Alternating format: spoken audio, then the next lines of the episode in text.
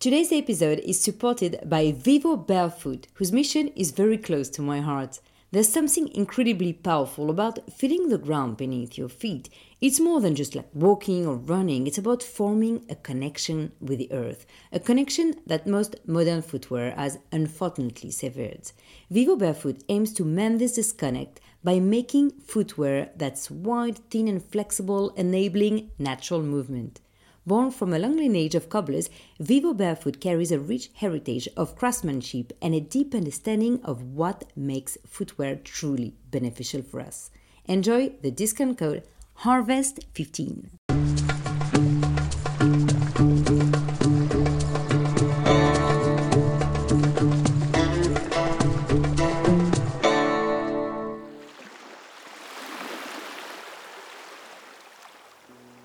Welcome to another episode of Harvest Series, a podcast following a four day experience in Kaplankaya on the southwestern Aegean coast of Turkey, filled with fascinating talks and workshops to harvest knowledge and nurture the planet.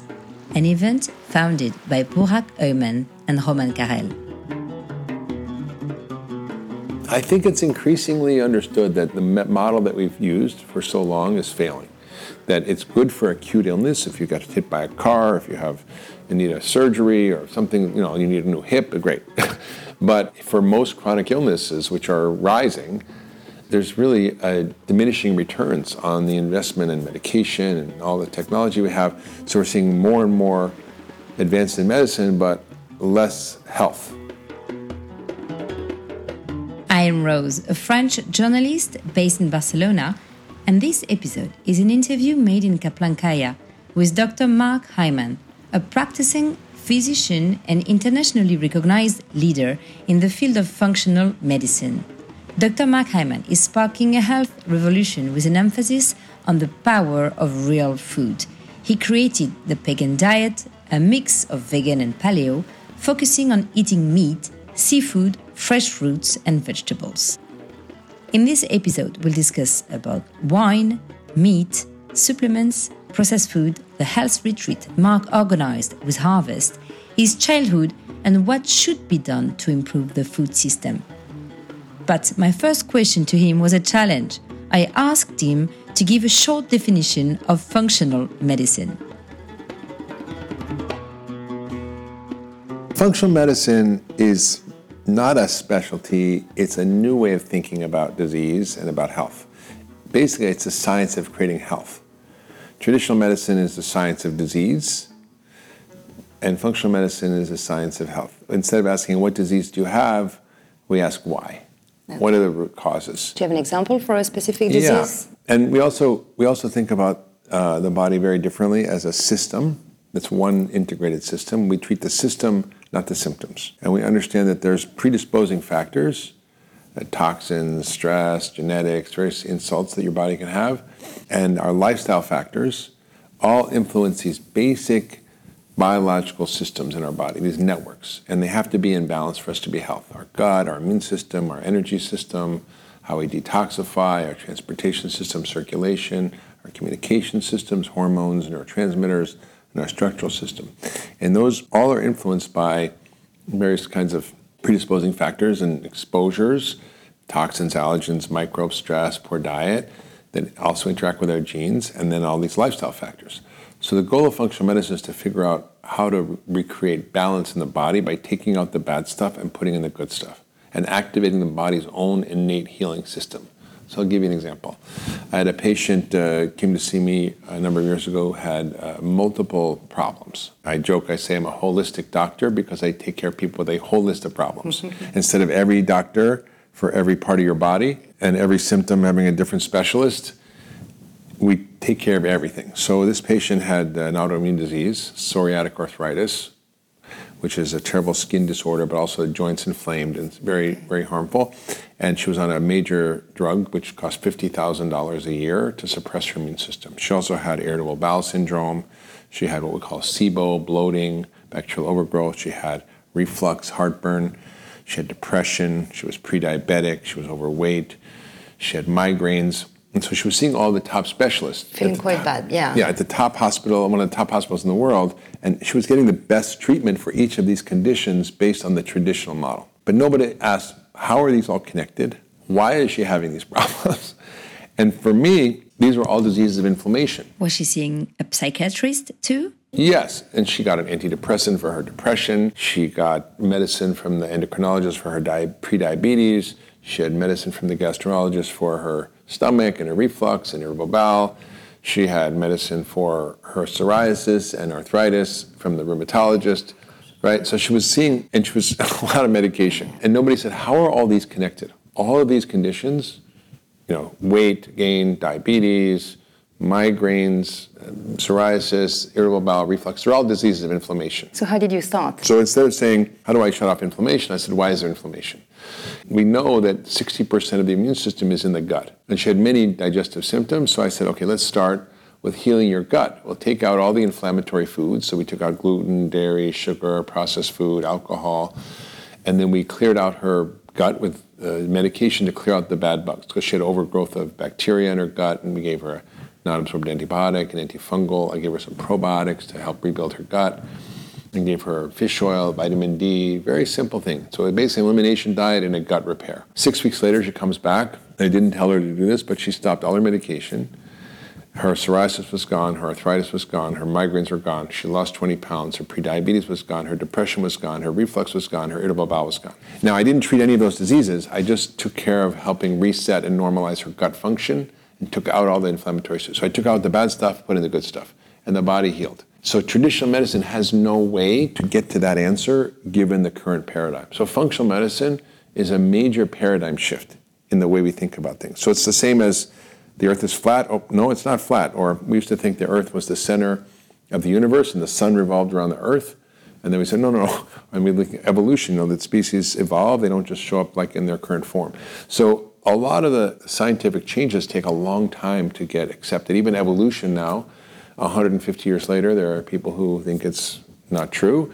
And uh, even the earth is flat. There are people who, who think still the earth is flat. Do you feel like ahead of your time or uh, not enough recognized? I think it's increasingly understood that the, the model that we've used for so long is failing. That it's good for acute illness if you got hit by a car, if you have you need a surgery or something, you know, you need a new hip, great. but for most chronic illnesses, which are rising, there's really diminishing returns on the investment in medication and all the technology we have. So we're seeing more and more advanced in medicine, but less health. You said you looked at the gut of the patient. Uh, what are the tools you're using generally? So, you know, typically traditional medicine looks at pathology, you know, what you can see in a microscope or by the time you see some end stage of pathology, it's, there's just so many biochemical and functional changes that happen that precede that. So we look at more functional testing. For example, we look at a stool test. And the stool test will tell us how are your digestive enzymes? Is there inflammation? Are you producing the right kinds of uh, metabolites from the healthy gut bacteria called short chain fats? Do you have the right balance of bacteria in there? Are there parasites? So we get a very good idea of what's happening there. Or we might do a a breath test to see if there's overgrowth of bacteria. We might do food sensitivity testing. We might look at tests for leaky gut where there's changes in permeability. Uh, we look at like gluten antibodies. We look at a bunch of things that tell us what the story is about the gut. So, for example, yesterday I saw someone who's had chronic constipation for years and years, maybe goes every four days, who doesn't feel well, with many fatigue issues and chronic problems. Turns out he has a parasite. He has low levels of an important bacteria called Akkermansia, which is important for preventing a leaky gut and immune function. He had, you know, all these, these sort of Uh, imbalances in the in the type of bacteria, so he wasn't producing all the important fuel for his intestinal cells because he had the wrong bacteria. And this is not hard to fix if you know what to look at, but it's not what traditional doctors look at.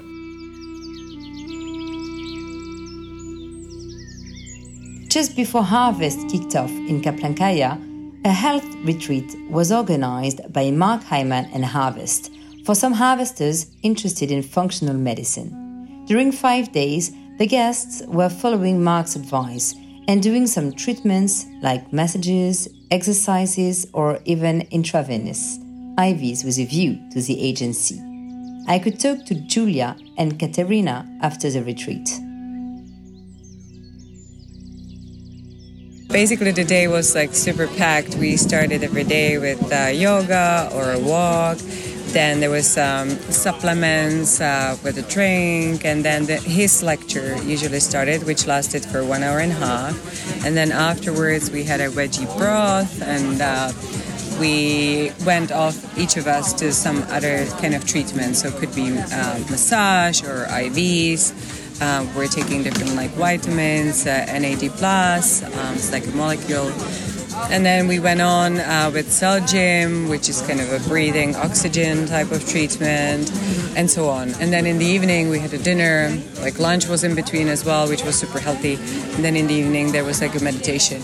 But I think the core of it was basically to cut out carbs and um, also protein and everything that you know should um, not be part of um, kind of if you want to get into ketosis. So with that, our, our kind of meals were very light, full of greens. Very tasty. Very tasty. Very tasty. Very yes. tasty. But he was not uh, to cut off the proteins, not at all. Just yeah, it's true. So it was fish. we had fish, uh, seafood, no meat. No meat. During the the detox program, no meat, but no dairy, no eggs. Uh-huh. But we had fish, we had um, Seafood. uh, seafood, yes. Did you find it hard? No. No. With the terms very- of food? No. No. And uh, for example, what we're not used in our daily life, we always go dine out or at home pretty late. Here we had dinner from six to seven, and then followed by meditation from 7:30 to 8:30. Of course, you can't live your life like this, but it was so healthy. You feel so light when you eat early, and then with this meditation, this it was a whole program designed to really wake up your spirits and um, feel more energized. How did your body change? Well, I think for at least for me, um, within the five days, what, what was very noticeable is that the first two three days I felt really bad, meaning uh, uh, low energy. I was just sleeping, couldn't uh, you know really exercise properly and so on. So the body, I think, went went in to start the, the detox and the cleanse, and I had a massive headache, even though we had to cut coffee and so on before we even came here, sugar. So I, I, you know, I shouldn't have like that, but I had a massive migraine the second day, and then from the third day, you know, I started feeling great. Like I saw colors, and just uh, everything was positive, positive, and um, so I, I just recognized that like significant shift in, in like the body. Wow. The sleep was way better. The first two days it was just really horrible, um, and so on. So yeah, I think that's how I felt throughout. I asked Mark Hyman to tell me more about the concept of this retreat. What's really remarkable is that in a very short time, when you set the right conditions for the body and the mind, there can be tremendous healing. So, and I'll explain the program in a minute, but we basically have people fill out a questionnaire of all their symptoms before and score them like zero to four. Like, do you have a headache? Is it, you know, light or severe with four? And we do this for everything, for digestion, sleep, insomnia, every kind of symptom. And then you get a score.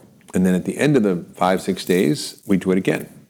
And the changes are remarkable. In such a short time, there's a 70% reduction in all symptoms from all diseases, which is like, sounds like a miracle mm-hmm. and crazy, but actually I've done this program many, many times, and it's always the same result.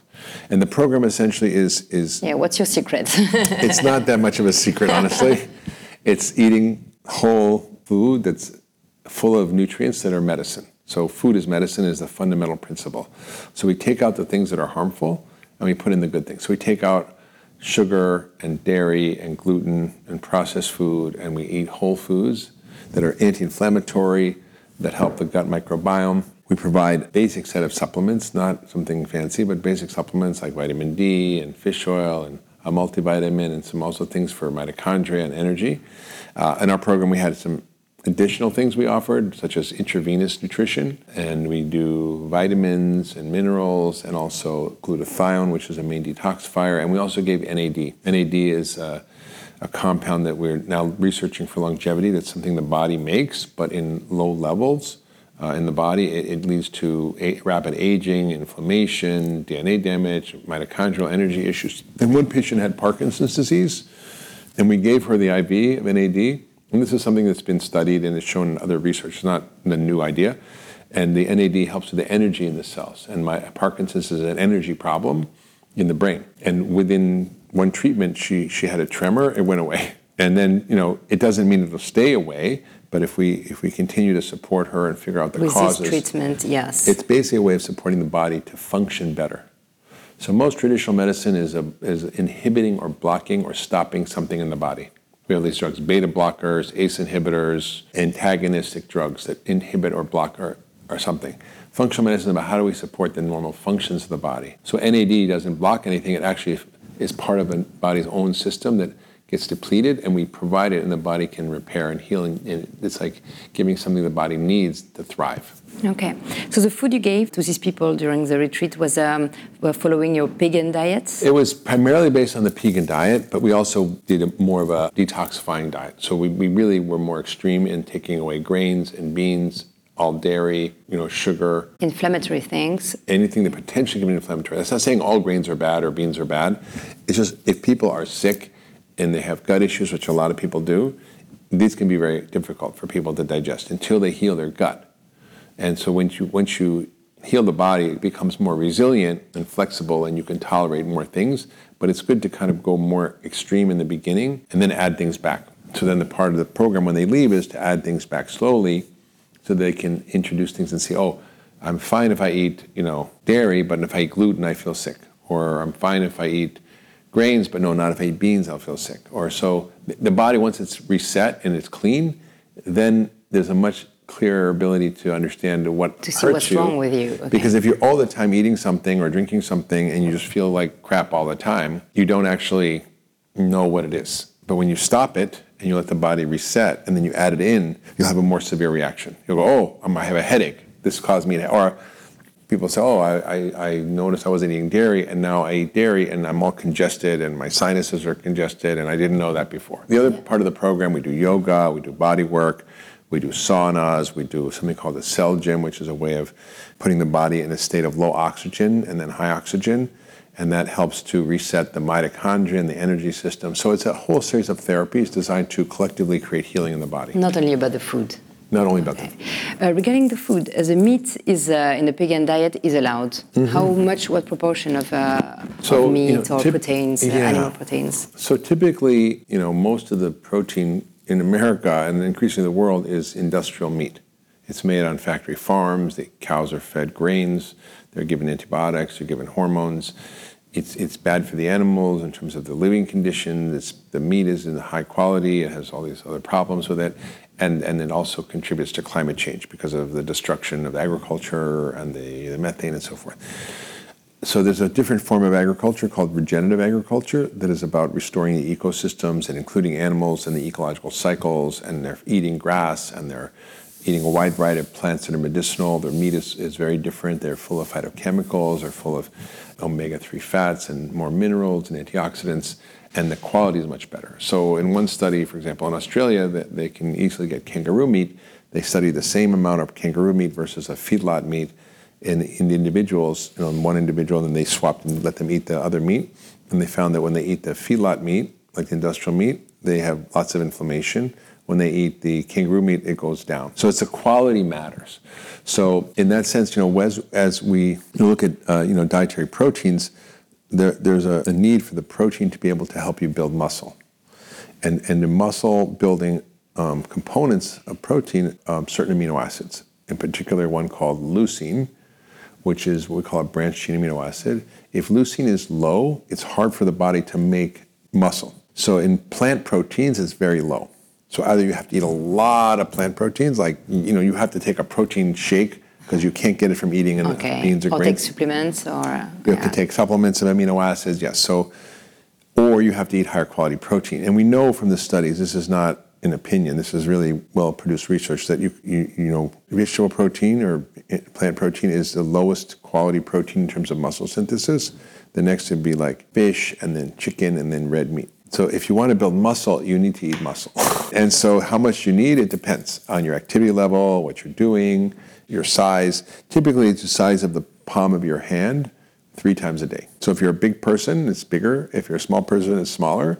Okay, it's um, quite a lot in a way. It's yeah. quite a lot. It's more than you think. So the minimum amount is 0.8 grams per kilo. This is according to the minimum amount. But that's like, how much vitamin C do you need to not get scurvy?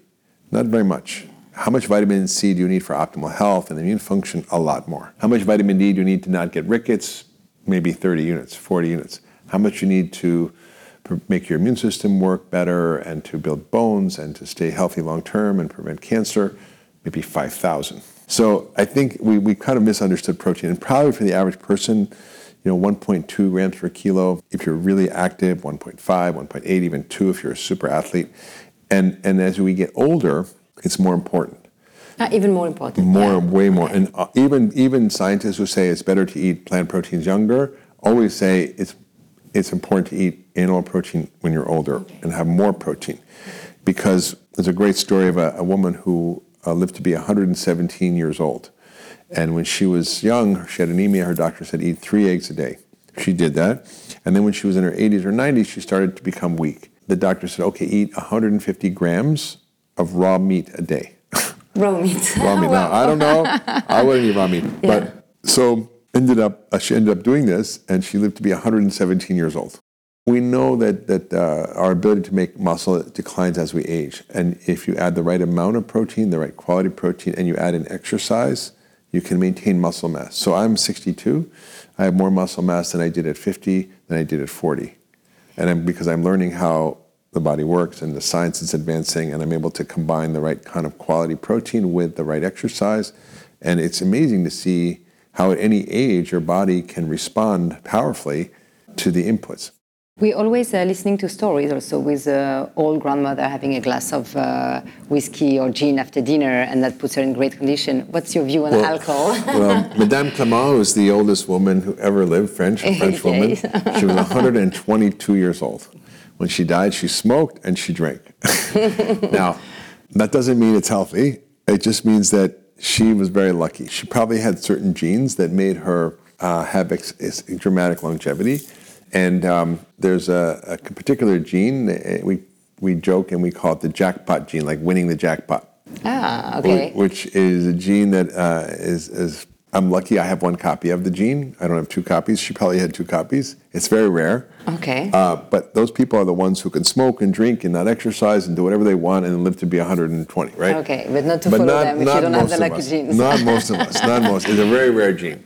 Uh, and so you have to be very smart about identifying your own particular biology and what's happening. Also, she grew up in an era where there was no pesticides, chemicals, chronic stress. I mean, like the biology of these people is, is, determined by what was going on 100 years ago and how they developed. And now the average babies are so pre-polluted, they're so toxic, and the diet is so poor. I mean, there wasn't even processed food back then. Yeah, true. Coffee, tea, wine, a glass of wine. Is it So allowed? coffee, yeah, coffee is uh, you know is not a bad thing for some people. It's very stimulating. It can create a lot of stress and sleep disruption. But I'm not against coffee. I think you know too much is a problem. People just drink, drink, drink all day. That's not good. Uh, tea, the same thing. Tea can be actually more healthy, and particularly green tea, because there's a lot of special special compounds in there called catechins, and they help to prevent cancer and to increase glutathione and detoxify your liver and many many things. And then alcohol, like you said, you know, I think it really depends. I think you have to look at the amount and the quality and what the rest of your diet and life is. But but the data is becoming increasingly clear that you know we know alcohol is a poison, right? So, and and what is the right dose for you? It's different for everybody. But it Okay, can and often it's a lot of sugar in a way, no? well, it, spirits are low, right? That's a one ounce of spirits, five ounce of wine, or ten ounce of beer.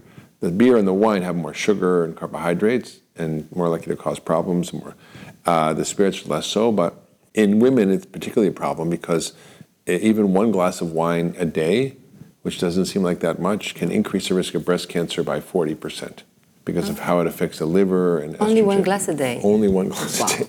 So I, you know, I don't think alcohol is really a health food, but in you know, enjoyed occasionally, I think it's fine. I guess you were more used to um, treating American people here during the retreat. What did you observe? Uh, because the people, it's more mixed than uh, European. What did you observe? I mean, I think I think uh, Europeans are far more aware of food culture, and you know, there's there's traditional ways of cooking, eating, preparing food. In America, we don't have anything. It's like fast food, processed food. There's no, I mean, apple pie and fried chicken. It's like, so we don't we don't really have. Uh, it's a lot of work for you. Yeah, but but here I think people understand the value of quality food and of, and, and it, it wasn't it wasn't. Uh, it wasn't hard for them to understand the principles. But I think just like America is, is declining in health, so is Europe and so is the rest of the world because we're basically, America has exported the worst parts of our culture to the rest of the world. And not just food, but everything. After the retreat, so you could keep the food diet, but intravenous and the rest, it would be harder to continue back home. So some things are harder to do. And the, and the idea for this program is a very intensive reset, right? But what I, my goal with the program is to help people identify how they feel when they take away all the things that potentially are harmful and add in the good things. And so they, most people think, oh, this is normal. I'm supposed to be achy, tired, my digestion, a little digestive issues, I have allergies, I joint pain, I don't sleep so good, and you know my mood is up and down. And this is normal, and this is just aging, which is not true. So the goal is to get them to feel what it feels like to actually feel good and then they get to choose how they want to live after, right? And, and many of the therapies are available if they want in their communities, whether it's IV therapy or ozone or things like that. But, but most of the time, just a basic lifestyle things are going to be 80 to 90% of what they need. The basic therapies are usually 80% of what people need, says Mark. Time to ask some questions to Dr. Mark Hyman about the food system in general and about himself. He is the chairman of the Food Fix campaign, an education and advocacy campaign committed to fighting the chronic disease epidemic in the United States. I asked Mark if eating well was reserved for privileged people. No, I mean, I think I think uh, in America, it's, it's you know, there's a lot of perspective that it's expensive and elitist to eat well, and I think yes, there's certain you know, if you want to have you know very expensive cuts of meat or very expensive things, yes, but but the truth is you can eat a whole food, real food diet even on a budget, and the many many studies have proven this. Maybe it's the same price, maybe it's 50 cents more a day, and I've worked with communities of of color, uh, very rural communities, very underserved communities living in food deserts. And I was so shocked at how they were able to just following simple principles of how to choose real food that they were able to actually do very well and, and to be able to afford it. So what are the cheapest cuts of meat? What are the cheapest cuts of, of what are the cheapest vegetables and fruit and nuts and seeds? So how can we incorporate that in a way that's affordable? I mean, chicken liver is a great example. When I was uh, living in New York, when I was a young boy, my mother was was a teacher. We were very poor. We lived in one bedroom apartment. My sister and I shared a bedroom. My mother slept on the couch.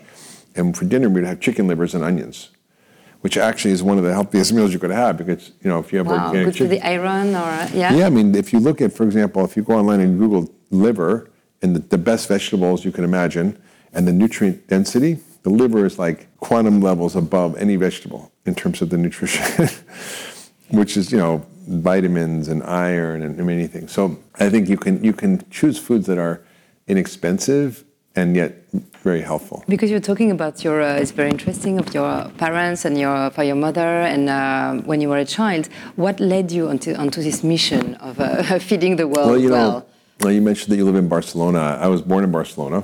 Really? My Oh. parents are from New York, but they moved to Europe for 11 years after World War II, and they missed the whole industrialization of the food system, which happened after World War II in America. And so they were used to shopping at the vegetable market, the fruit market, the meat market, the cheese maker. The, so they went to all the, the markets and, and they learned to buy consumer food. The refrigeration wasn't much, so they, they would buy everyday fresh food. And so my, my grandmother had a very simple idea. She said, buy fresh, eat fresh. A very simple principle. Uh, and, and my mother then learned that, and she also learned was a great cook. And we had a garden when I was growing up in the, and even in a suburban environment where I grew up, we had a garden, we had fruit trees, so I was very used to that. She always made fresh food, so I always sort of learned about it. And then I, I was very much interested in health and well-being, even when I was younger. Uh, had a great gym teacher that you know in the eighth grade who showed us all these movies of people who are like 100 years old who are running and exercising and healthy and i was like okay. And then i studied nutrition at college. I lived with a nutritionist uh, who was a phd student at cornell and he introduced me to more of the sort of science around nutrition and some of the thinking. I read a book called nutrition against disease back in the 1970s, 80s, which really was a thinking about how do we use food to heal disease. When you moved at uh, four years old to the US, what was the impact on the family's cooking? When I was a child, like my mother even started to incorporate some of these industrial foods like TV dinners and uh, Tang, which was like a kind of a drink that was for astronauts. It was like orange juice, but it was just fake orange juice, or certain kinds of foods like margarine, which everybody would say was healthy and which is a poison, you know. So we had some of that, but for the most part, we ate fresh food every night. My mother cooked every night. We didn't eat packaged food. And now, you know, it's pretty much the average person is just only eating factory food. Food is produced in a factory. And so uh, the joke is, Michael Pollan says, if it was grown on a plant, you can eat it. If it was made in a plant, meaning a factory, you shouldn't eat it. yes. That's a good one. Um, supplements, do we really need uh, them? I've always been like a bit skeptical, but then I took magnesium, and uh, when I was a bit stressed, and magic, magic happened. Yeah. yeah. So, uh, but which one is a bit confusing? Which one to yeah. take? Uh, are they canceling each other? Uh, well, I always say that you, nobody should take supplements, but they have to follow certain conditions, right? One, they have to hunt and gather their own wild food, drink only pure, clean water have no chronic stress, be exposed to no environmental toxins. They need to go to sleep with the sun, wake up to the sun. And if that's you, then no, you don't need supplements. but everybody else should take them. Is it such because, a person? Yeah, yeah, because if you, if you look at the nutritional density of hunter gatherers, the, there was so much more nutrition in the food. They ate wild plants, which are very nutrient dense. They had 150 grams of fiber. They had diets rich in omega 3 fats. They were out running around outside or if they lived in cold climates, or eating a lot of wild, wild fish, like fatty fish, which is full of vitamin D, for example. So they had exposure to all the things that they needed to thrive. Now, you know, most of us live and work inside. We're exposed to a lot of environmental toxins. The quality of the food, even even vegetables, the soil is so depleted of, of organic matter that they can't extract the nutrients for the plants. So today, if you eat broccoli, it's 50% less nutritious than it was 50 years ago. So the answer is yes. I think people need basically a multivitamin and mineral supplement, fish oil, and vitamin D. And most people will need magnesium because about 45% of people are deficient in magnesium. So, like you said, you felt so much better. It was like a miracle. And so, those I think are just basic things that people should take as a foundational part of their, their health support system. Okay. And I think most of us, if we look in America, and I don't know the data in Europe, but the government does a nutrition analysis uh, study called the NHANES study, and they found that over 90% of Americans are deficient in one or more nutrients at the minimum level to prevent deficiency disease. So, like 10% of Americans are, are not getting enough vitamin C to prevent scurvy. You know, okay. 80% are deficient in vitamin D, 90 plus percent are deficient in omega 3 fats, 45% deficient in magnesium. So, folate probably about the same. So, we, we, we really do need to actually take these basic foundational nutrients.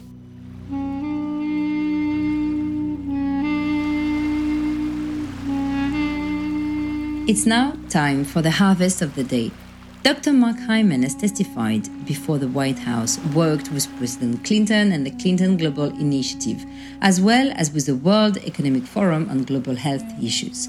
But if the actual president of the US asked him to do something to improve the United States' health, what would he do? What would be his first step? Here is his answer. I actually am, I've started a nonprofit and I wrote a book about this called Food Fix How to Save Our Health, Our Economy, Our Communities, and Our Planet, one bite at a time. And I thought a lot about this, and I have a nonprofit that actually is working with the government and Congress and the White House right now to change all this. If I were to make one change, it would be this to make sure that every single food policy and agricultural policy is designed to produce the highest quality, nutrient dense food. So, if, if that's true, then we couldn't spend uh, $75 billion on junk food with our food stamp program, which is a benefit for the poor. We wouldn't be growing corn, soy, and wheat that's turned into industrial ingredients. We would be creating soil that's rich in nutrients and organic matter to provide more nutrient dense food. So we would change everything along the whole continuum of the food system if we focused on this one principle that everything we produce, everything we create, and everything we eat should be the highest quality, most nutrient dense food. I must say, uh, you must have a lot of uh, powerful enemies in the I don't have any in the food industry. I don't have any. some big American brands, or not even American, but some big uh, brands that like have a lot of sugar and uh, junk food. Do you know them? Do they? I do, I do. In fact, I, I, one of them is a good friend of mine who's the head of a major soda company who's actually Turkish. and uh, I, I was I came first to Kaplankaya with him. And, Really? yeah. Okay. So I, I think you know I think you know most people are well intentioned and want to do the right thing. Some of them have legacy businesses that need to be changed. For example, Nestle, which is a Swiss company, uh, is the biggest food company in the world, and uh, they've recently agreed to make 80% of their supply chain from regenerative agriculture, which means that they're going to change the quality of their food. They're going to support agriculture to grow the right food. And, and companies like Danone and uh, General Mills are helping farmers in America to switch from traditional agriculture to regenerative agriculture. So we have a, lot of hope I see in the food industry. I think they're trying to get out of their legacy products and create new products or buy up businesses that are producing better products. So if you look at the food industry, there's maybe nine or 10 companies that are the mega companies that, you know, like PepsiCo and Nestle and Mondelez and, and so forth that are all producing most of the food that we're eating in the world or that are not, producing but that are that are that are the big food companies but they've also bought up all these other smaller brands that you wouldn't know are their company right? Yes, so they're yeah. they're the healthy brands right Water and yeah, yeah. yeah, so I think besides even water, they're producing all kinds of healthier ingredients. They're taking out all the junk. They're they're trying to meet the demand in the marketplace for healthier, higher quality food. So they're just shifting their portfolio of products and trying to incorporate that. It's still a small percent of their overall volume. The problem is, is, the way the most profit is is buying the cheapest ingredients, and then the markup is so huge. I hope you enjoyed this episode and Mark Hyman's explanations about functional medicine. If you did, please leave us a good review. You can also follow us on Instagram, Harvest Series. The next episode will be with Camilla Fayed, passionate about health, environment, and sustainability. We'll also talk about food, as she's the owner of Farmacy Kitchen in London, a restaurant with a plant based menu. Until next time,